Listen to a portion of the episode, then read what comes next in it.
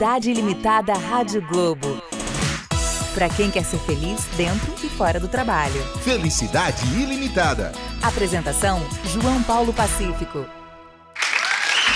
Olha só! Nessa, nesse lindo sábado de manhã, muito bem-vindo ao Felicidade Ilimitada, o programa da Rádio Globo para você que quer ser feliz dentro e fora do trabalho. Lembrando que todos os sábados, aqui às 7 da manhã, estamos no 94.1 FM de São Paulo, 98.1 FM do Rio de Janeiro, em todas as nossas afiliadas, tais como duas de hoje são Blumenau. Palmas para Blumenau.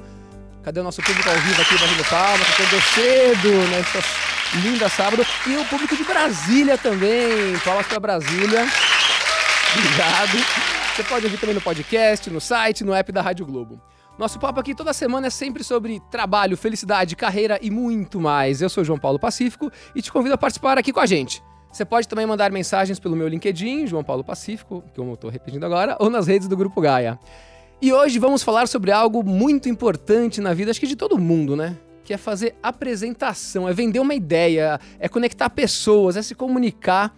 E a gente tem aqui dois especialistas em comunicação, duas pessoas que estudaram esse negócio, e um cara que não estudou nada, mas o cara até que é meio bom.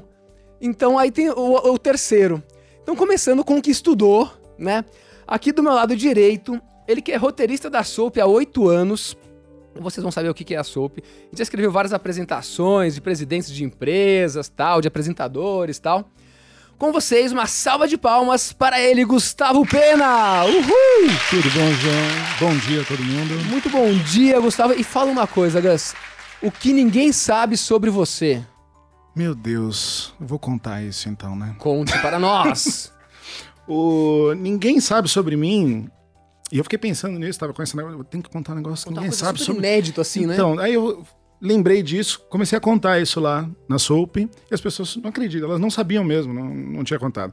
Que foi como eu consegui o meu primeiro emprego na área de comunicação. Opa, como que foi? Meu primeiro emprego na área de comunicação eu consegui, eu estava na faculdade, aí eu falei, pô, agora eu preciso de emprego na área, né? Então foi o seguinte, vou mandar currículo, né? Que é provavelmente a pior ideia possível. e aí eu fiz lá, montei o currículo, comecei a mandar currículo, currículo, currículo, currículo. Eu enchi várias caixas de entrada do Brasil, assim, né? Que lá ficaram os currículos. Deve né? até hoje lá, Tá né? lá, tá lá, tá lá, que é bom que dá aquele volume, que dá a sensação de trabalho, de movimento. Mas o emprego mesmo não, não aconteceu. E aí eu vi que aquele negócio não estava funcionando, eu pensei, não, isso aqui eu preciso mudar a tática. Falei, já sei, eu vou falar diretamente com quem manda. Então listei lá algumas empresas de comunicação, assessoria de imprensa, e aí peguei os nomes dos donos dessas empresas. Uhum. Então começava a ligar. Mas como que eu ligava? Então eu ligava lá, por exemplo, tá. Pra Joyce, você vai ligar pra Joyce. Então, né? Tipo, Pra Joyce aqui, uma... Vou ligar lá na empresa da Joyce, aí vão atender. Aí vão falar. É, vou- na hora que falar, alô, aí eu. Por favor. Desculpa, Joyce, qual é o seu sobrenome? Baiana. Baiana. Né? Então eu vou virar aqui. Por favor, eu gostaria de conversar com a Joyce Baiana. Baiana. Baiana. Se falasse baiana, já Eles não iam passar pra você. Próximo. Não tava na lista. Não tava na lista. O- acho que a Ela Graça ainda nem existia naquela época. Meu Deus, existia. Quantos anos tem a Ela Graça? 10 anos. 10 anos. É, um pouquinho antes disso, um pouquinho antes disso. Então, por exemplo, Eduardo Adas, dono da Soap, né? Por favor, gostaria de falar com o senhor Eduardo Adas. A pessoa já ficava assim, aquele o cara peso, conhece, Meu Deus hein? do céu. né? Quem gostaria de falar, né? Gustavo Pena. Aí a pessoa assim, assustada, né? Aí vem aquela pergunta, aquela maldita pergunta que é Gustavo de onde? Aí na época eu respondi o quê? Gustavo do, do, do ABC, né? Aqui de São Bernardo, né? Fazer o quê? Então, Gustavo de onde? É Gustavo do Instituto Universitário de Comunicação. Fez a pessoa ficar confusa, sei lá o que Você acontecia. falou universidade, você falou comunicação, então já pegou, lá. já conectou. Passei, passou o telefone. Atendia lá o dono da empresa, né? Alô? Oi, tudo bom? Me dá um emprego. e foi assim, uma hora deu certo. Deu certo. Uma hora deu certo. Comecei como assessor de imprensa por conta disso. Por Pô, conta disso. sensacional essa história. sensacional. Fica a dica, mas não liguem para mim. Se alguém ligar para mim e falar, sou do instituto, não sei o quê. já sabe. Já sei, já sei. Com a gente também, ela que é sócia fundadora da La Grácia, comunicadora de pessoas, palestrante e criadora da comunicação que faz sentido. Com vocês, uma salva de palmas para ela, Joyce Baena! Uhul! Bem-vinda, Joyce! E me fala uma coisa, Joyce, o que ninguém sabe sobre você? Que eu sempre escolho A roupa mais velha pra dormir. Sabe aquela Mais roupa velha pra dormir? Mais velha, cara. Você já foi mais apresentada a furada, pijamas, não? A mais furada, a mais velha, aquela que tá, tipo, caindo aos pedaços, assim, e às vezes do avesso. Ah, do avesso? Dá Exatamente. sorte alguma coisa? Não sei, cara. Não sei te explicar por que, que eu faço isso. Outro dia, um, um cara da Gaia, o Ayrton, Ayrton Pires, é um cara bem gente boa tal. Eu falo que é o segundo cara mais querido da Gaia. É, O primeiro é o Luiz Otávio, que tem síndrome de Down, que é um cara maravilhoso. E ele falou que quando ele não consegue dormir à noite, ele muda, ele muda de lado na cama. Ele coloca a cabeça no lugar dos pés e os pés no lugar da cabeça. Será que tem alguma relação com inverter o pijama ou não? Talvez inverter o pijama funcione Não mais sei, fácil, né? Não sei, eu até, já, até já pensei sobre isso, levei isso pra terapia, não tô brincando. Mas.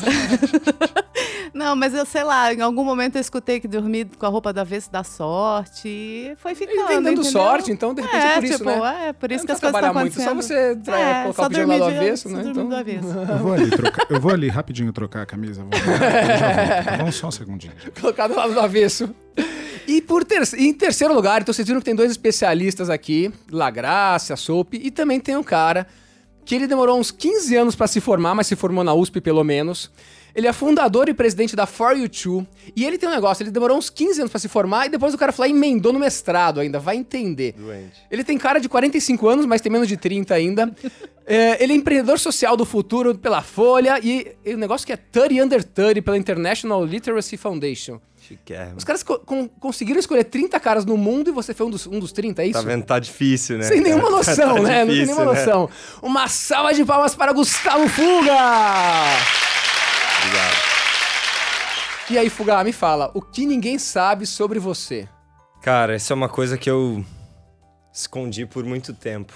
Aquele momento É, de Gustavo escondi. Fuga abrir o seu coração. Mas eu acho que eu fui a primeira pessoa, talvez da USP, ou talvez da economia lá na FEA, a fazer seis vezes uma matéria até conseguir passar. Seis vezes Eu uma fiz matéria. estatística 2 seis vezes. Então você, meu professor, e com certeza você foi professor de estatística, você foi meu professor, porque eu tive todos. E foram seis vezes, cara. Foram quase. Foram seis anos pra passar em uma Uma matéria. matéria. É, Exatamente. de um semestre? De um semestre. É isso. Qual que Passei. era a matéria? Estatística Estatística 2. dois. Estatística dois. Professores do IME, queridos. Muito, muito Você leve não a passa matéria. na... É, É. imagina, você não passa na porta mais, né? Já era, mas consegui. Estamos aí. Muito bacana. E a qualquer momento você pode, de maneira amável, gentil e compassiva, falar Tibum para interromper o seu coleguinha. Aí nosso São Pedro Celcinho vai lá e manda esse Tibum. Começando com você, Gustavo Pena. O que você faz da vida, cara? Me explica. Poxa, final de semana ou dia útil? Dia útil. De dia ou de noite?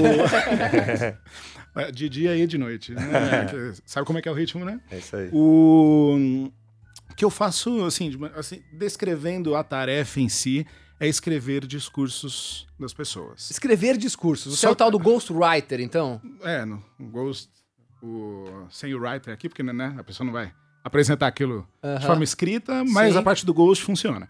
o, no entanto, isso aqui só define a tarefa em si. Ah, ou parte da tarefa em si. O que a gente faz, na verdade, é ajudar uma pessoa a entender a outra. Porque às vezes uma pessoa tem um negócio na mão, que é uma ideia, que é um projeto, que é um serviço que ela está pensando, que é qualquer coisa que ela olha para aquilo e fala: Nossa, isso aqui tem muito valor. Aí ela vai apresentar isso para os outros, seja para os funcionários dele, ah, tem um projeto novo, vou apresentar para os funcionários aqui. Ou vai apresentar para os gestores, vai aprovar, não, eu tenho uma ideia legal aqui, vou apresentar para os gestores, né? Ou um produto, vai apre- apresentar para o cliente, você, Fuga, Gustavo Fuga, tava com a ideia na cabeça, né? Conversar com investidores, enfim. E aí você tem aquele negócio, você sabe que aquele negócio é valioso, e na hora que você vai apresentar aquilo, o pessoal olha e vê aquilo como se fosse um chumaço de slides. Vê aquilo como se fosse nada. Ah, mais uma apresentação que foi um saco. Pode Então- falar saco? Pode, não, pode. ok. Celcinho, né? pode falar saco no programa? Já falou? Tá Liberado pelo Celcinho. Obrigado, Celso. Muito gentil. viu? É, saco, saco. exatamente. Sim, saco de carregar, sim, saco sim, de sim. lixo. Saco de lixo. Tá Mas, i- ironicamente, eu acho que vem disso mesmo, porque você tá carregando aquele peso, né? Tá, tipo, É. De tá chato aquele negócio. Exatamente. E, ou seja, a pessoa não dá o valor para aquilo. O que eu, meu trabalho junto, enfim, nosso trabalho na SOAP é ajudar a pessoa a mostrar o valor que aquilo realmente tem. Entendi, mas eu quero uma coisa mais prática, então. Gustavo Fuga, ele chegou lá pra você, o que ele vai falar pra você? Ele vai falar primeiro o que, que ele tem para apresentar e para quem que ele tem para apresentar. Então, ele tem uma empresa que ele quer apresentar pra investidores. E ele tem essa empresa para apresentar para investidores. E a próxima pergunta é: por que, que esse investidor deveria investir nessa empresa e não no cara que passou na primeira vez em Estatística 2? Fuga, responda. Porque eu fiz tantas vezes estatística 2 que estatisticamente uma hora eu ia passar. E isso foi o que eu aprendi na última vez. Aí, boa. Fantástico, isso. fantástico, fantástico. É, a pessoa está acostumada a falar, "Pô, você estava com uma ideia na cabeça. Então, eu tô aqui com uma ideia de uma empresa que vai democratizar o inglês, ok. Aí eu olho para você e falo, nossa, escola de inglês no Brasil, se eu der a volta no quarteirão, tem oito, né? Ah, você fala, mas eu tenho boa vontade. Filho, boa vontade todo mundo tem, né? O que, que você tem de especial, sua ideia tem de especial que vai mudar a minha vida? Como investidor, talvez fique um pouco mais óbvio, porque aqui que é aquilo que vai trazer o melhor retorno. No final, todo mundo está procurando o melhor retorno. Não Mais necessariamente o retorno é financeiro. Ah, boa, boa. Melhor retorno pode ser o impacto que aquilo vai ter na minha qualidade de vida, o quanto que eu vou me sentir conectado com aquele trabalho. O melhor retorno pode ser o quanto que eu vou estar engajado Então, naquela assim, atividade. todo mundo quer ter, é, independente se é, investi- se é investidor da Fortune ou qualquer um, todo mundo quer ter um melhor retorno numa apresentação. Todo mundo que assiste uma apresentação tem uma pergunta escondida na cabeça. Qual é? Que diferença isso vai fazer na minha vida? Tibum! Então, que diferença isso vai fazer na minha vida? Conectando com você, Joyce. Conta como começou essa parte de comunicação e onde você chegou hoje. É, começou também fazendo apresentações, né? Isso foi lá em 2001, na verdade. Foi quando eu me embrenhei nesse mercado, só que dentro de agências de propaganda. Trabalhei na Fischer América. Durante sete anos eu cuidei de todas as apresentações de planejamento da empresa. Tá. Então foi, foi um, um processo interessante. Quando eu resolvi fundar a La Graça em 2008 para 2009... Tipo a Gaia, olha que legal, a gente nasceu no mesmo ano. Ah, é? Que 2009, legal. A gente, é, somos irmãos Então, é, foi muito legal, assim, porque eu fui criativa, fui roteirista, fui. é, trabalhei muito em agência de propaganda fazendo outras coisas. E quando eu fundei a La Graça, eu reuni meio que a ideia de planejamento estratégico, a ideia de direção de arte, né, que vinha também da propaganda, e a parte de redação, ou seja, roteiro e tudo mais. Então, eu- meio que reuni todas essas coisas e a gente começou a fazer apresentações e pensando nisso que o Gustavo ca- acabou de falar, né? essa coisa de criar sentido pro outro foi ficando muito forte com o passar do tempo. Porque é muito comum quando alguém vai fazer uma apresentação que a pessoa só pensa em si, né? Sim. Ela vai lá e começa Quero a, falar as minhas coisas. é, a vomitar as coisas. Blá, blá, blá, blá, blá. E É não tá palavra. conectando nada com o outro. Não. E aí a gente começou a perceber o que, que faz uma boa apresentação e o que, que não faz uma boa apresentação. Ó, atenção, gente. O que faz uma boa apresentação. Ó, ó, Fuga, anota aí. O que faz uma boa apresentação e o que não faz uma boa apresentação. Vamos lá, por favor, hein, anota aí. O que não faz uma boa apresentação é justamente esse processo de conexão que você falou, né? Que o Gustavo trouxe aqui, é o que a gente chama assim, e eu com isso. E Quando- eu com isso. Quando você responde a pergunta e eu com isso, do ponto de vista não seu, mas do ponto de vista de quem tá te ouvindo, muda tudo. Uhum. E a gente começou a entender essa questão, né, que é o que a gente chama de CFS, ou seja, comunicação que faz sentido, que é como é que eu crio sentido? Aí eu fui estudar no cérebro, por exemplo, o que, que é que faz o sentido. O que, que é que cria sentido na cabeça das pessoas? O que, que gera memória, por exemplo? E uma coisa que foi bem legal que eu descobri é que, assim, tem duas coisas, na verdade. Primeiro tem que ser palpável. Palpável. Palpável. Tá. Se você falar uma coisa pra mim que é muito conceitual, por exemplo, é, no mercado corporativo se fala muito assim, ah, o que é protagonismo? Protagonismo é isso, tal.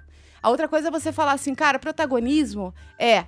Se eu chegar pra você e falar assim, porra, você atrasou o prazo do negócio, entendeu? Você virar e falar assim, cara, desculpa, realmente eu errei e eu vou mudar daqui pra frente. Isso é Entendi. ser protagonista. Você traz pá- pra prática e a pessoa realmente entende aquilo que você tá falando ali, no chão, sabe? De maneira. A gente trabalha com pitch de investidor, por exemplo. O maior problema do pitch é que assim, a pessoa fala, fala, fala, tá- fica muito no- na área conceitual da coisa, o quanto que aquilo é incrível, mas não traz pro dia a dia. O que, que aquilo vai mudar? Eu- então, o eu, o eu com isso, né? É você. Como é que você consegue traduzir essa sua ideia de um jeito palpável para o público, mas baseado na necessidade dele, não naquilo que você quer falar? Ah, então você tem que falar algo que conecte com a necessidade de quem tá ouvindo, Exatamente. não com a sua necessidade. Exatamente. O que, que é que isso que você está trazendo para mim vai mudar na minha vida? Como o Gustavo acabou de falar, entendeu?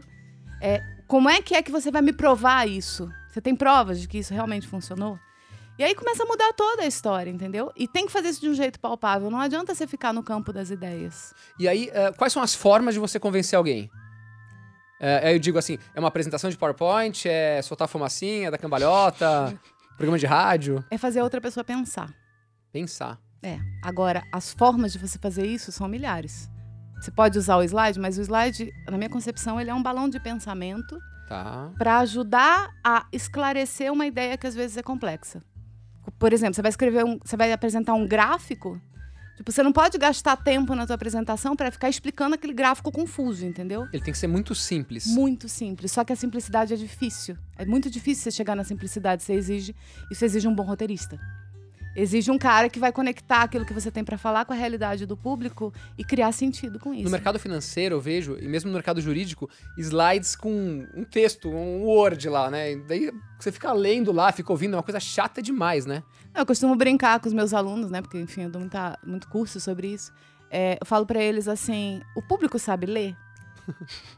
Aí as pessoas falam assim: é, sabe. Então pra que, que você bota um slide e ainda você fica lendo pras pessoas? É, exatamente. Daí o cara fica, olha pra trás e começa, tá, tá, tá. Não, e é um, é um vilão, na verdade, né? Porque a pessoa, a partir do momento que você coloca o negócio pra pessoa ler, ela é visual. Todo mundo é visual. Sim. Aí a pessoa vai ler. Só que quando ela começa a ler, ela para de prestar atenção no apresentador. Aí quando ela começa a prestar atenção no apresentador, o apresentador já mudou de assunto. E aí você desiste. Aí você vai pro celular, vai pensar em outra Não, coisa. isso é muito comum, né? É, então, é, vê se eu tô certo. O Vamos ideal lá. de um slide é ter uma imagem maravilhosa e pouquíssimas palavras.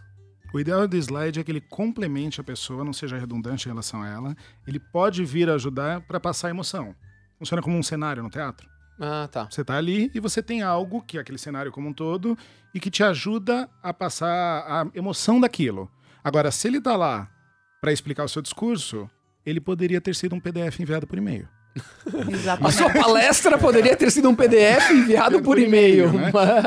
Você estava falando da questão do, de olhar para o outro, já. Você acha que eu- tem aquela frasinha que é não tratar o outro como você gostaria de ser tratado.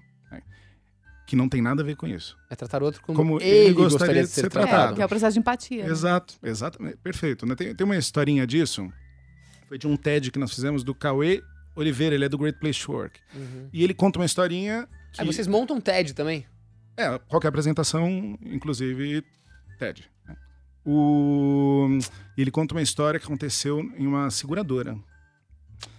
Que uma menina estava no trabalho dela, estava lá, de repente o chefe dela, né, virou falou: Ah, Maria, você poderia, você poderia vir na sala tal? Ela já ficou, né? Tipo, chefe pede pra você ir na sala, normalmente, assim, das duas, uma, ou você não vai se dar bem, ou você vai se dar mal, ou você não vai se dar bem. Então, tipo, aí ela já foi assim, tremendo tal, chegou lá na sala. Na hora que ela entrou na sala, ela viu que tinha uma senhora na sala. Falou, gente, que senhora? Quando ela olha melhor pra senhora, ela vê que essa senhora é a mãe dela. E é óbvio que aí você começa a fazer contas, né? E você- as piores possíveis, né? Minha mãe tá aqui, alguma coisa aconteceu, meu Deus do céu. E aí. Na escola, né? Que sua mãe tá na escola, tipo, ferrou, né? O que é disso, né? Alguma desgraça na família, não sei, enfim. O que, que é isso, né? E aí, isso é real, viu? Ela chegou lá, sentou, né? Mãe, não, tô- calma, calma, tá tudo bem. Né? O chefe explicando. Eu pedi pra sua mãe vir aqui porque alguns anos atrás, quando você foi promovida de analista para cuidar desta área, você virou para mim e falou: Nossa, eu tô tão orgulhosa, eu queria tanto que a minha mãe estivesse aqui para ver esse momento que eu tô sendo promovida. Isso você me falou anos atrás. E aí eu fiquei com isso na cabeça, o chefe dela falou. Olha que lindo isso, hein? Então eu fiz questão de chamar sua mãe aqui para ela ver agora que eu estou promovendo você a gerente. Uhul! Geral. Maria arrasou. Que é a empatia possível, Palmas né? pra esse chefe. Sim, sim, olhou pro outro e falou: "Puxa, o que, que toca essa pessoa?" É isso que faz sentido. É. Usando, Muito usando aqui bacana. o Gus, o. Gus, o outro, Gus 2, Fuga. Me conta como foi o processo. Então, quem não conhece, a For You Two é uma escola de inglês. Rapidamente, o que é For You Two? Cara, foi o Tio é uma escola de inglês completamente diferente. Primeiro porque a gente só tem professor estrangeiro. É, a gente traz os gringos para morar aqui. E segundo que a gente é a escola de inglês mais barata do Brasil. Então nosso objetivo é democratizar uma coisa que hoje ainda é muito elitista. Hoje, infelizmente, só rico fala inglês no nosso país. Menos de 3, 4% do, da população e a gente quer mudar esse número para 100%. Então essa é simplesmente a nossa fácil nosso fácil desafio aí. Muito bom. Primeiro passo, Joyce, como você avalia esse pitch rapidamente do que a 42 faz? Eu achei ótimo. Sensacional. Deu pra entender. Não, é desafiador. Desafio- Não, não, mas é bonito. Ele Mas tem propósito, né? Não, o desafiador é um puta no elogio. Ah, perfeito. Então foi dois elogios, dois pontos pra você agora. Boa. Continue. Aí, Show me the money, pode achar que é você ele. mo- foi lá e mostrou isso aqui pras pessoas. E aí, ah, foi em que ano foi fundada a 42? 2012. E na época você tinha vários investidores. Zero. Tinha 18 anos e tinha 2 mil reais na conta. E era isso. É, E aí ele montou uma escola de inglês que hoje tem quantos alunos? Hoje já passaram mais de 10 mil alunos na For You Two. A gente tem oito unidades, cinco em São Paulo aqui. Então, galera do Capão Redondo, Uhul, Jardim Capão Redondo, Ângela, yeah! Olha lá, lá, Elipa. Celcinho, olha lá, olha lá. Aí, Itaquera, Itaquera, Itaquera. logo, logo estamos logo chegando. tá lá, Itaquera. João Pessoa também, pertinho aqui. É, lá, João Pessoa. E Minas Gerais temos duas unidades também, então tá expandindo bastante. Muito bacana. E aí, então, vocês viram como cresceu uma empresa do zero com esse cara aí ralando e fazendo, é, paralelamente, fazendo estatística 2 e, e abrindo escolas de inglês no Brasil, na, na periferia, né? E trazendo gringos pra morar no Brasil, inclusive, né? O gringo vem pro Brasil, mora aqui e dá aula de inglês. É um negócio genial tal.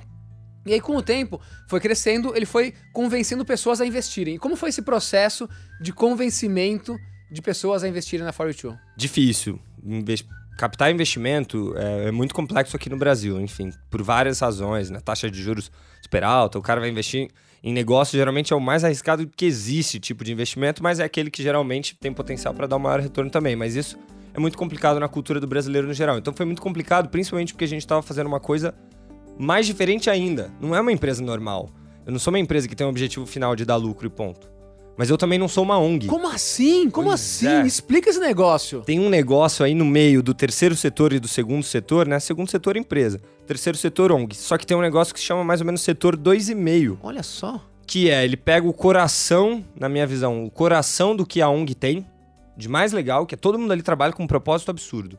Só que a gente pega, digamos ali, a cabeça de uma startup, de uma empresa. A gente tem lucro, só que o que a gente faz com esse lucro é diferente do que uma empresa faz. Nosso objetivo não é enriquecer acionista e, enfim, deixar as pessoas ricas, mas é resolver um problema social, como uma ONG. Mas a forma como a gente faz isso é de uma empresa. Então, é uma coisa completamente diferente. Então, isso dava um- uma coisa mais. é, tornava ainda mais difícil esse processo de captação. Mas a questão chave foi. Você tem que conhecer quem você está falando. É, porque é, é muito isso. E aí, a- aquilo que o, que o Gustavo Pena falou. é, todo investidor quer um retorno. É. Mas no caso do Fuga, o investidor ele não está só preocupado com o, o retorno financeiro. Tem um retorno para a sociedade. E aí os investidores que investiram na 42, dentre eles, Grupo Gaia! Ah, os caras que João. foram enganados por Primeiro Fuga. muito bem, pessoas super inteligentes que viram o potencial desse menino lá atrás, enquanto ele ainda fazia estatística 2. Exatamente. E aí a Quintessa também, a turma da Quintessa também, enfim. eh, e agora, mais recente, outros investidores, gringos, inclusive, pode falar o nome deles? Não pode, Não pode mas, falar deles, mas gringos- logo logo a gente vai abrir. Gringos que estão olhando esse outro retorno, né? Então, pra convencê-lo, ah, o seu pitch não podia, não era, ah, coloca 10 pra tirar 20 depois. É. Era coloca 10 pra tirar, sei lá, 15, ou pode ser até 20, mas também a gente vai impactar X mil pessoas, né? Mas o ponto importante é não só é uma coisa que leva muito tempo, como eu tive que falar com quase 48 potenciais investidores 48? conseguir fechar. E eu tenho mais ou menos cento e, eu contei antes de vir aqui, eu tenho 138 versões da Uau. apresentação. Uau. 138 versões. Isso mais 138 das que eu achei ainda. Então, assim, se eu vou apresentar numa escola pública, não é pra captar, é pra estimular o jovem. Cara, outro bicho. Se eu vou falar na universidade para universitários, estava falando lá pros calouros lá da fé, de como não ficar seis anos fazendo estatística. é, agora quarta. É, ou aqui, apresentar para um público mais amplo. Então, acho que o principal ponto é tem que entender muito bem quem é e adaptar. Não é sobre mim. Não é sobre a Fortune, é sobre, de novo, sobre aquelas pessoas que estão ali, Só né? você falar Tibum. Tibum.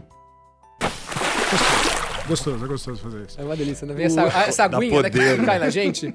Poderoso. O... Primeira coisa, animal. Animal bom, boa apresentação dele. Apresentação boa, mas o propósito do trabalho dele. E e, esse é o meu elogio aqui. O cara tá com uma missão fantástica na mão. Uma, uma briga que tava esperando ser comprada há um bom tempo, vamos falar É, a verdade. Verdade.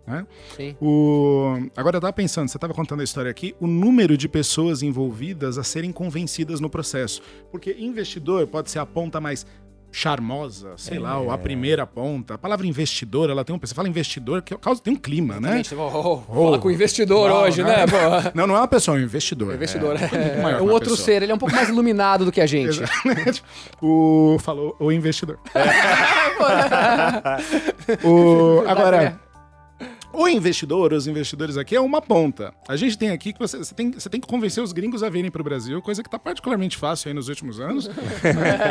e não só convencer os gringos a virem para o Brasil, como você tem que convencer as pessoas que até então não tinham parado para pensar nisso ou não se viam com essa possibilidade de que sim, elas podem fazer inglês e sim, o inglês que elas fizerem vai fazer diferença na vida delas, porque ela pode ser uma daquelas pessoas que falam inglês que ela fala isso não é para mim. Exatamente. Tem que convencer vários stakeholders. Exatamente. Belzão. Muita gente, funcionário, gente boa, então estamos com várias vagas abertas para trabalhar na Fortune, cara. Tem que convencer. Eu quero gente de outros diversos backgrounds, gente mais experiente, gente mais nova. Então, é, é justamente se moldar. Eu acho que a gente fala muito pouco dessa característica de empreendedor, mas empreendedor, gente, no fim da linha tem que saber vender. Não adianta. A gente fala de um Exatamente. milhão de coisas. Você pode ter muita ideia, mas se você não souber vender, vender a sua ideia, Exatamente. E pra todo mundo, todo mundo. cliente, pra todo mundo. É, aliás, vender é uma coisa meio complicada pra mim hoje. Assim, acho que a La Graça tá vivendo um momento difícil nesse, nesse sentido, porque é, quando o negócio começa a mudar muito, né? E mudou muito. Hoje eu, hoje eu não faço mais apresentação, não sei se você sabe disso, né? Como que é? Então me conta, você não faz apresentação. Na verdade, eu convenço os clientes a não fazerem apresentação. Ah, então o cara chega lá, eu queria fazer uma apresentação. Eu sempre vou tentar convencer ele a não fazer apresentação. Porque o que, que acontece, né? Acho que tem muito a ver com essa coisa do propósito que o Fuga acabou de trazer. É, eu não sei, a maioria das pessoas não sabe, que é uma coisa também que ninguém sabe sobre mim, é que, na verdade, eu passei por bullying na infância e eu fiquei calada durante 30 anos. É, tinha pouquíssimos amigos, é, não conseguia fazer aniversário. A primeira festa de aniversário que eu fiz foi com 30 anos de idade Olha só. porque eu tinha um bloqueio com comunicação, assim. E eu fui fazer comunicação justamente para tentar vencer essa questão. E quando eu abri a La Grácia, foi muito por causa disso, entendeu? Foi para ajudar outras pessoas, porque foi vencendo os meus problemas de comunicação que eu acabei vendo que outras pessoas também precisavam disso. E foi daí que nasceu toda a ideia e tal. Então, qual que é o propósito, né? Enfim, que eu, eu fui descobrindo ao longo do caminho. Cara, que eu precisava fazer as pessoas conversarem mais, voltar para a essência. Então Porque o eu- problema que você tinha, você quis, ah, É. enfim, ajudar outras pessoas É, inclusive eu tava dando uma, uma entrevista na rádio outro dia que eu- a mulher falou assim: Ah, mas a sua, a sua empresa então é uma empresa autobiográfica? eu falei assim: é. Mas sabe que a gente tem outra empresa autobiográfica aqui rapidinho, que o Fuga, quando ele montou a Fortune, ele não falava inglês também. Olha só. Então a forma mais fácil de legal. aprender inglês foi montar uma escola de inglês. Verdade, fui o primeiro aluno, o aluno zero do- da For You Too. Ó, o papo tá muito bom, mas a gente vai pro intervalo rapidinho, não perca que vamos voltar falando de storytelling, como criar roteiros e várias coisas. Logo, logo. Valeu!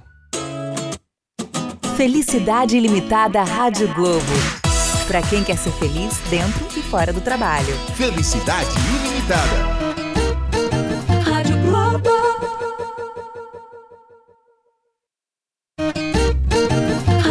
Globo. Rádio Globo.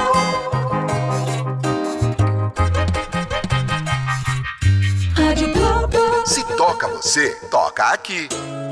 Felicidade Ilimitada Rádio Globo. Pra quem quer ser feliz dentro e fora do trabalho. Felicidade ilimitada. Estamos de volta aqui no Felicidade Ilimitada da Rádio Globo. Uhul! Eu sou João Pacífico e toda semana para falar sobre felicidade, negócios, carreira e hoje falando sobre algo muito importante que é apresentação, é comunicação. Então temos aqui com a gente Gustavo Pena, palmas para ele, um comunicador.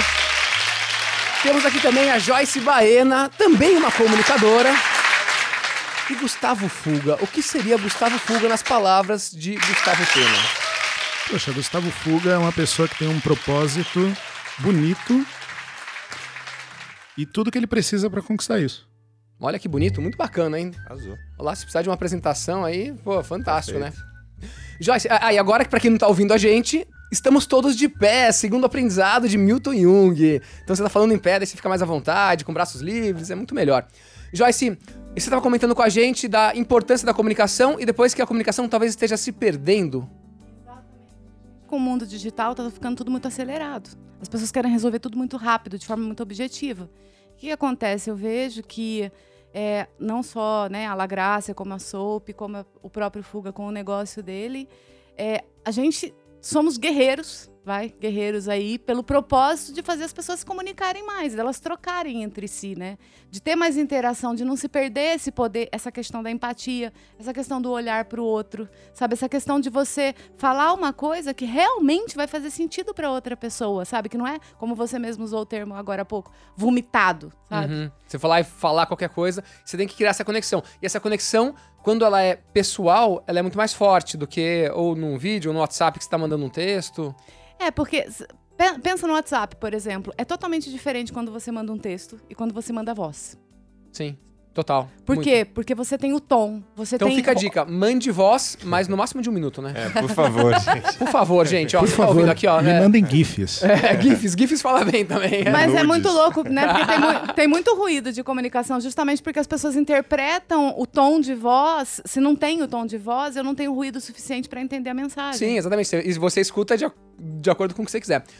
Ah, você, Gus, me fala uma. Ah, você quer complementar? Não, é Você não porque... falou Tibum? Oh, meu Deus, eu tenho que acostumar o Tibum. Então fala. Vamos, Tibum. Agora de novo pra eu pegar. Tibum. Ah, sim! O, você tá falando, Joyce, aí eu, eu nem ia comentar isso, mas agora eu tenho que comentar. Porque, ah, ah, como que apareceu a Soap? Não sei se você sabe a história, eu não sabia a sua história. Eu falei, meu, é uma coincidência que não é uma coincidência. O Eduardo, fundador da Soap, também conhecido como meu chefe. o... Momento puxa saco. É? O... Não, mas é porque a história... Falei, meu, o que que é isso? Também sofreu bullying? Não, ele era gago. Ah, não. Ah, ele era gago? Uhum. Pô, então é sempre assim, né? O que sabe falar inglês, ele monta uma escola de inglês. O Gago faz isso aqui. Mas você sabe que eu acho que as, as grandes, os grandes propósitos surgem justamente da dor? Mas é verdade. E olha só, e a apresentação boa é aquela que, que parte da dor do cliente, Olha só. não é? Muito interessante. Vamos lá. E vamos para o nosso primeiro quadro. Dados úteis e inúteis. Olá, João. Um grande abraço a todos os convidados e a todos os ouvintes. Aqui quem fala é Fabiano, neurologista.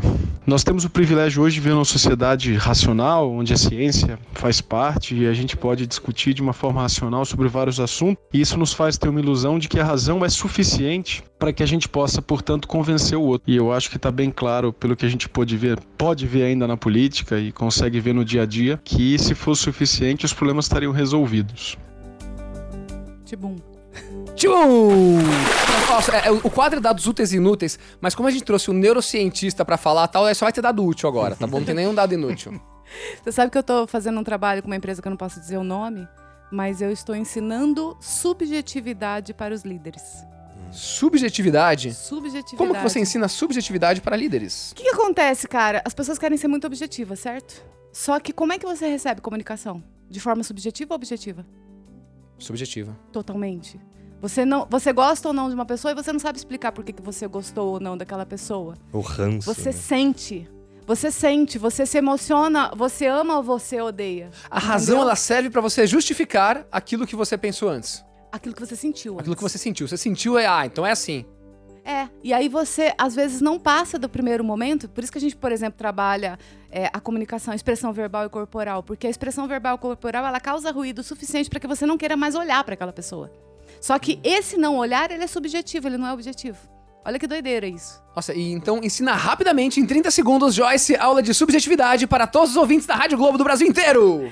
Eu acho que a subjetividade tem a ver com percepção. É você perceber mais. Por exemplo, quando um adolescente entra em casa às três horas da manhã, não tira o salto, por exemplo, e vai acendendo todas as luzes, acordando todas as pessoas da casa, essa pessoa está sendo objetiva. Por quê? Porque ela quer simplesmente entrar e ir para casa. É você começar a perceber mais do que o que você percebe. Não é só a objetividade de fazer aquilo que eu quero, mas é de você pensar no sistema, nas pessoas e como E vocês uma impactam apresentação elas. que você percebe o outro, que você entende a necessidade do outro, ela vai ser muito melhor. Tem uma. Tem, um, tem uma, um pedido que os clientes fazem, cada vez vem de um jeito diferente e, e todos eles são esquisitos. E- não, eu queria deixar o pessoal. Aí vem uma reticência, né? Assim. Queria deixar o pessoal. Ah, Uau! Eu quero uma apresentação uau. uau. É, É, apresentação uau, né? Ou, De alto impacto. A gente vai criando palavras para tentar colocar, dar um nome para Que essa viralize. coisa. Sim. Pode ser, pode ser. Já é, um termo- já é um jeito mais prático, pelo menos para identificar. Eu resumo assim: como criar emoção. Acho que, Como que criamos emoção? acho que a gente tem um bilhão de coisas aqui, né? A gente sabe da importância da emoção, isso é óbvio. O... Mas, em termos práticos, pra gente criar isso, primeira coisa, quando a gente fala de contar histórias, por que contar histórias? Porque mandaram, porque, tá, porque é bonitinho, porque tá na você SA que contar histórias é importante. Caiu num lugar comum de contar histórias é importante, mas a gente para de esquece, a gente esquece o porquê disso. E por que contamos histórias? O porquê disso é que quando você conta uma história, você está dando imagens tangíveis para a pessoa. A emoção não vai estar em palavras polissílabas muito bonitas, auspicioso, né? Benchmark. A emoção vai estar em você colocar momentos em que a pessoa vai reviver aquilo ou vai viver aquilo. Ah, então vou lá. Storytelling é uma coisa que todo mundo escuta falar hoje em dia. Storytelling, Moda, storytelling, moda, storytelling, tem que moda, modinha, storytelling. modinha. Mas então o motivo disso daqui é porque a pessoa vai se colocar na história. É, O seu cérebro, quando você está vendo o filme, ele não diferencia que você está vendo o filme, ele simplesmente se entrega à história. Então você não fica ali no meio da guerra do Vietnã falando, nossa, olha só, no, no filme, no filme sobre a Aham. guerra do Vietnã, né? Interessante. Você não tá aqui, nossa, olha só, eu estou aqui no cinema vendo. Não, você tá na desgraça da guerra do Você Vietnã. entrou na guerra. e você vai chorar e você vai se matar ali no meio. Limbicamente falando. Tipo, olha! Tem um. Eu, eu acabei de participar de um projeto que mudou minha vida em relação à questão do. Aliás, mudou totalmente meu pensamento em relação ao storytelling. Foi genial, que é um projeto, inclusive, de impacto social. É, eu fui fazer um trabalho pro Rabobank. O Rabobank é um banco, sim, sim, né, sim. enfim, o Rabobank é um banco holandês, é uma cooperativa. E aí É muito a, a cliente me chamou porque ela tinha feito um trabalho nos Estados Unidos que eu achei sensacional usando storytelling. O que, que eles fazem? Eles pegam crianças da favela que falam bem. E aí eles, eles conversam com essas crianças, eles selecionam essas crianças e eles ensinam elas a falarem melhor. Hum. E pedem para elas contarem histórias de liderança do dia a dia deles. O cara precisa comer. Então ele tem que agir de alguma maneira que faz com que ele consiga tal da comida. Então eles pedem para eles gravarem essas histórias e mandarem para eles. Eles vão nas empresas, eles dão um curso de storytelling usando as histórias das crianças e todo o dinheiro é revertido para as crianças. Então, Cara, a parada é arrepiante. a, a- a assim. criança ensina os adultos A criança ensina os adultos através das suas histórias. E aí o projeto que eu fiz com o Rabobank foi ah, eu achei muito legal essa visão da cliente, que é uma coisa que a gente vai aprendendo muito com o cliente também, Sim. né? É muito bacana. Ela falou assim, pô, eu não quero... eu- ela tinha 220 pessoas num evento lá, que a gente foi pra Chapada, e eu quero que as pessoas contem histórias. Eu quero ensinar storytelling para elas, mas o objetivo não é você aprender o storytelling, mas é você tornar palpável, né? De novo, você trazer para a realidade os valores da empresa. Então ela queria muito mais que as pessoas lembrassem o que elas faziam no dia a dia delas, que estava associado ao foco no cliente, por exemplo. Por quê? Porque essas coisas passavam batido me e elas não percebiam. É, é, vocês têm alguma, ah, algum, uma- alguma receita de bolo pra fazer storytelling? Não tem uma receita de bolo para fazer storytelling. Existem técnicas. Então, técnicas. Técnicas Técnica. agora de graça pro Brasil inteiro, por Gustavo Pena.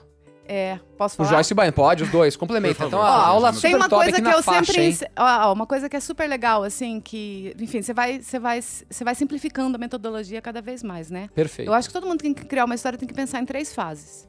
Interesse. É a primeira fase. Como é que você cria interesse? Você tem que falar, você tem que trazer a outra pessoa pra dentro da história e tem que viver alguma desgraça. Algum conflito, algum desafio, algum problema, porque senão a pessoa não se identifica. E essa desgraça não pode ser sobre você, tem que ser sobre o outro. Tem que estar associado à realidade dessa outra pessoa. A outra pessoa é o que tá ouvindo. É, exatamente. Então você tem um investidor, por exemplo, é, se o investidor está preocupado com o impacto social, então qualquer desgraça que está acontecendo com na situação ali. Você fala assim, ó, e o eu vou mundo tá começar com acabando. isso. Aqui, se você não ajudar isso aqui. É, pô. mas o- se você ajudar, você tem que segurar, porque história Ah, então não é depois. sobre solução. Esse é que é o grande, a grande virada. Ah. A história é sobre o conflito. Tibum, Ah, conflito. Então, vai lá. Tibum, continua, Coca. Foi no interesse. eu quero Tibum. falar muito disso do conflito pelo seguinte: tem o, um dos maiores professores de roteiro do mundo, ele define isso no jeito que eu gosto, que simplifica. Tudo é uma simplificação da realidade, a realidade é bem complexa, mas é uma simplificação que eu gosto muito, que você conhece um personagem não pelo figurino dele, você não conhece o personagem pelo sotaque dele, você não conhece o personagem por- pelo local onde ele está, você conhece o personagem pelas escolhas que ele faz. Daí a importância do conflito. Porque uma coisa é você escolher do tipo, ah, o que que eu vou comer no café da manhã? Outra coisa é você escolher o que você vai comer no café da manhã quando você vive numa sociedade que não tem café da manhã. Entende? Tem um conflito Ah. aqui.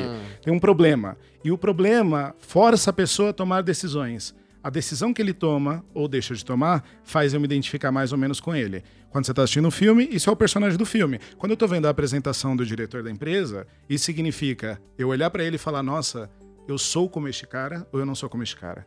E isso reverbera em eu pertenço a esse lugar ou eu não pertenço a esse lugar. Entendi. Então o primeiro passo é esse daqui, é você É. criar Interesse. o o interesse, e o interesse ele vem de, uma, de um certo conflito. um certo conflito, não seu, de novo, isso é bem importante, né? Daquela pessoa, da realidade que ela vive. Então, por isso que é é importante você estudar o cliente, você estudar o público. Você tem que entender o que, que esse público está vivendo e que aquela tua solução do inglês, por exemplo, vai resolver dentro da vida do, daqui desse público, entendeu? Essa é a primeira fase. Tá, um conflito. Daí você criou aquele conflito, Isso. aquela. E isso aqui serve Pra desenho tudo. da Disney também. Tudo. Tudo. Tudo. Pra tudo, tá? Malhação. Então, come- Oi? Novela, né? Novela, tudo, Tudo. tá. Malhação. Malhação. Malhação, Segundo ponto, compreensão. Que é quando você começa a explicar como é que você vai resolver aquilo. E aí, tipo, você malhação. vai. Então, Você tem que bater a cabeça no. Puta, não consegui. Caramba. E É, porque daí você cria uma torcida. Humaniza também, né? sim. Você mostra o- Exatamente. Por isso que o Fuga nunca passou em Estatística 2. O cara de tá falando, ele caiu, bateu, caiu, bateu, caiu, bateu seis vezes. Então, você criou aquele negócio, você criou Criando uma resistência. uma resistência, e daí aí Eu o, gosto mais do Fuga por ele ter bombado essas vezes na esta- Porque estatística. se ele 2. fosse o gêniozinho da É, classe eu e tal. Eu cheguei com 18 anos, entrei na. USP, saí com 22 anos, depois eu montei minha empresa. Eu sou um cara muito bem Cara chato, né? É isso aí. Ele é um. Ah, ele é o- olha só, ele é um dos 30 entre os 30 que causa simpatia. Sim, exatamente. desafio, não é? É um desafio total. de propósito, na verdade, que eu bombei vezes. Vamos falar a verdade. Porque tem que ser autêntico. Foi uma estratégia, você estudou Né, mãe? Foi de propósito, tá? Viu? Aí Então, até... você- você vai, bate a cabeça, volta, vai, bate a cabeça, volta. Essas várias tentativas de resolver aquele problema inicial, Uhum. isso cria um engajamento maior da audiência. Exatamente, ela vai compreendendo a situação. E aí vem a solução e a ação. E aí Hum. onde que muitas pessoas é, confundem, né? Porque o storytelling, por exemplo, de uma Pixar da vida ou de um desenho, ele não tem a função de trazer ação. Mas quando a gente está falando de mundo corporativo, Tá. apresentações e essas coisas, se você não deixa a ação, as pessoas Uhum. saem da, da sala falando assim, meu, o que, que eu vou fazer agora? Sim.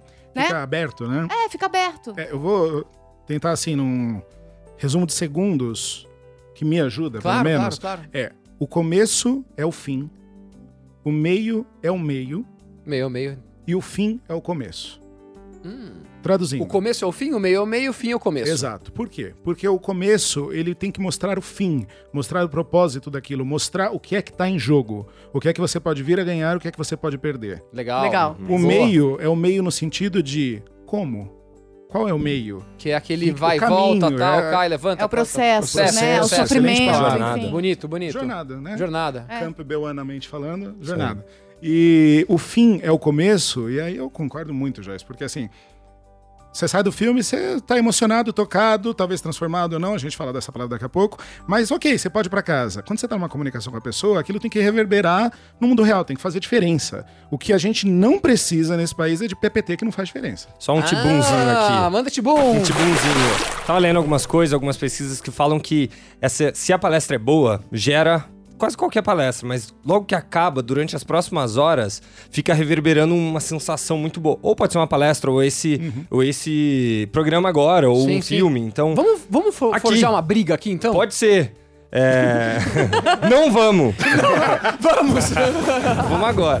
É, Mas o, o que é importante é, logo depois que você tem acesso a algum livro impactante, um vídeo no YouTube, alguma coisa muito impactante, vai, vai acabando, vai diluindo o teu tesão pra tomar uma ação. Então, a dica que eu sempre dou no final de uma palestra e tal, é você tomar uma ação logo depois, mesmo que uma ação muito Boa. simples. Cara, pega agora seu celular assim que acabar essa palestra, ou assim que acabar esse, esse programa. Então, assim que você acabar de ouvir esse podcast, você pega o seu LinkedIn, manda uma mensagem pra pessoa mais foda que tem no seu LinkedIn, agradecendo que- ela. Agradecendo ela. Cara, eu Você peguei um é... podcast e te acho muito legal e nunca te falei. Então faça isso, porque isso vai gerar várias outras reações em cadeias, que muitas vezes as pessoas leem um livro lá de autoajuda e tudo mais, não tomam uma ação rápida, esquece. E não é que o conteúdo era ruim, Exatamente. Mas é porque faltou esse próximo passo. que é o Então, começo. exatamente. O fim é o começo. É, tipo, É o call to action, né, que É, se diz, se né? você parar pra pensar, qualquer forma de comunicação, ela é um meio pra se chegar em alguma coisa.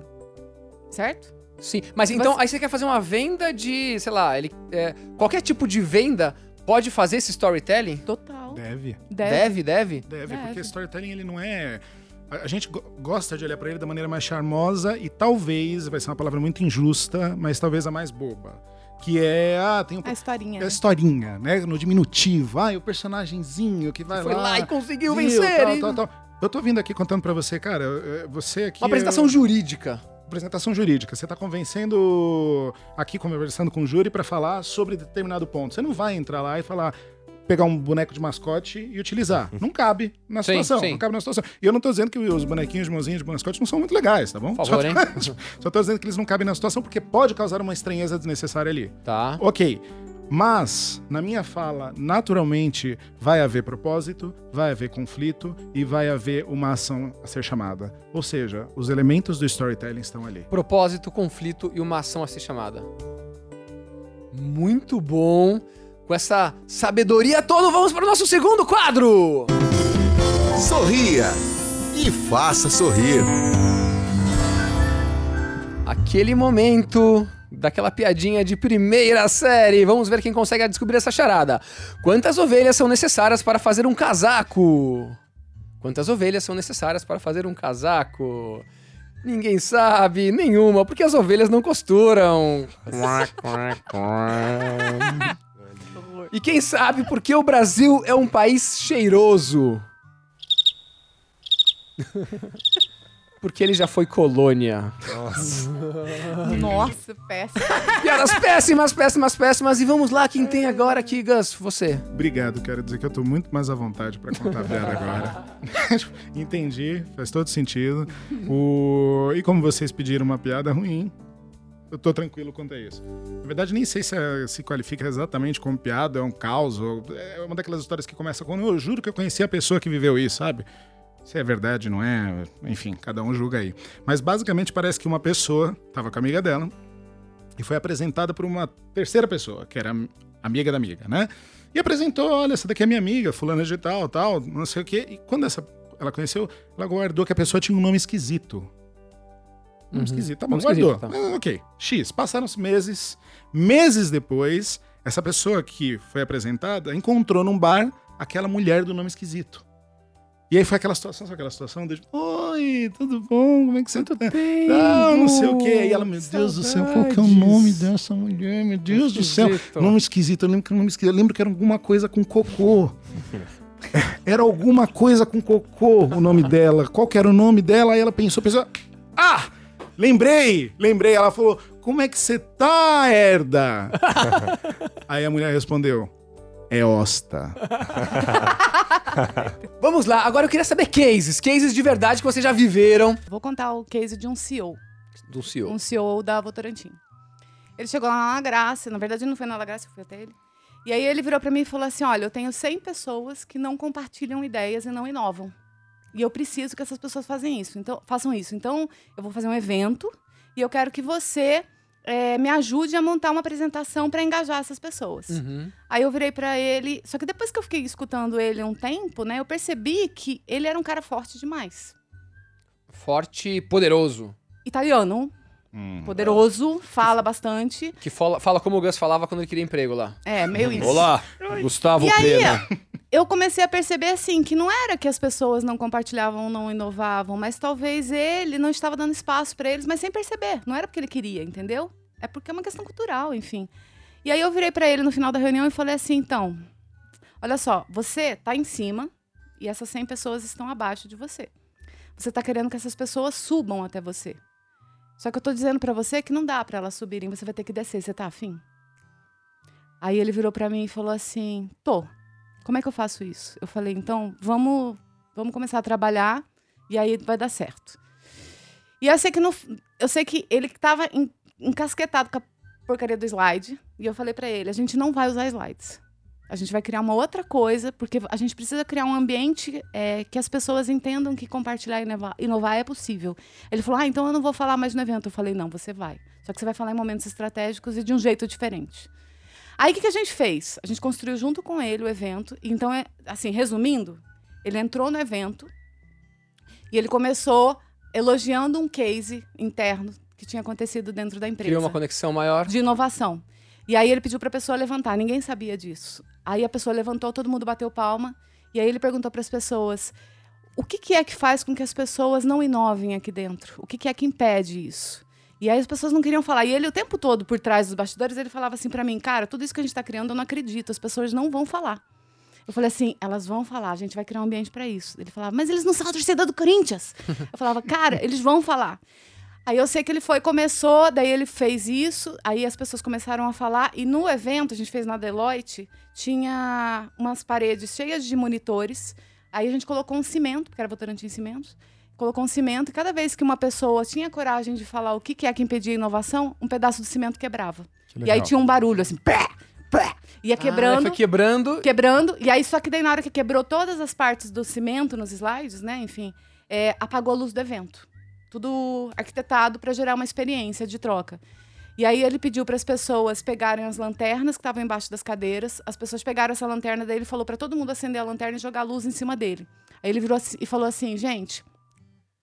Quando todo mundo joga a luz em cima de mim, ou seja, quando as pessoas jogam as ideias em cima de uma pessoa só, essa pessoa fica sufocada. Eu não consigo enxergar vocês. Olha que legal, hein? Entendeu? Legal, hein? Daí a gente pegou as luzes, depois jogou pra cima, aí acendeu a sala e ficou um monte de bolinha separada. Daí ele falou: olha só, e quando as ideias estão separadas, a gente consegue enxergar as pessoas. Quando a gente une essas ideias, aí a sala clareou.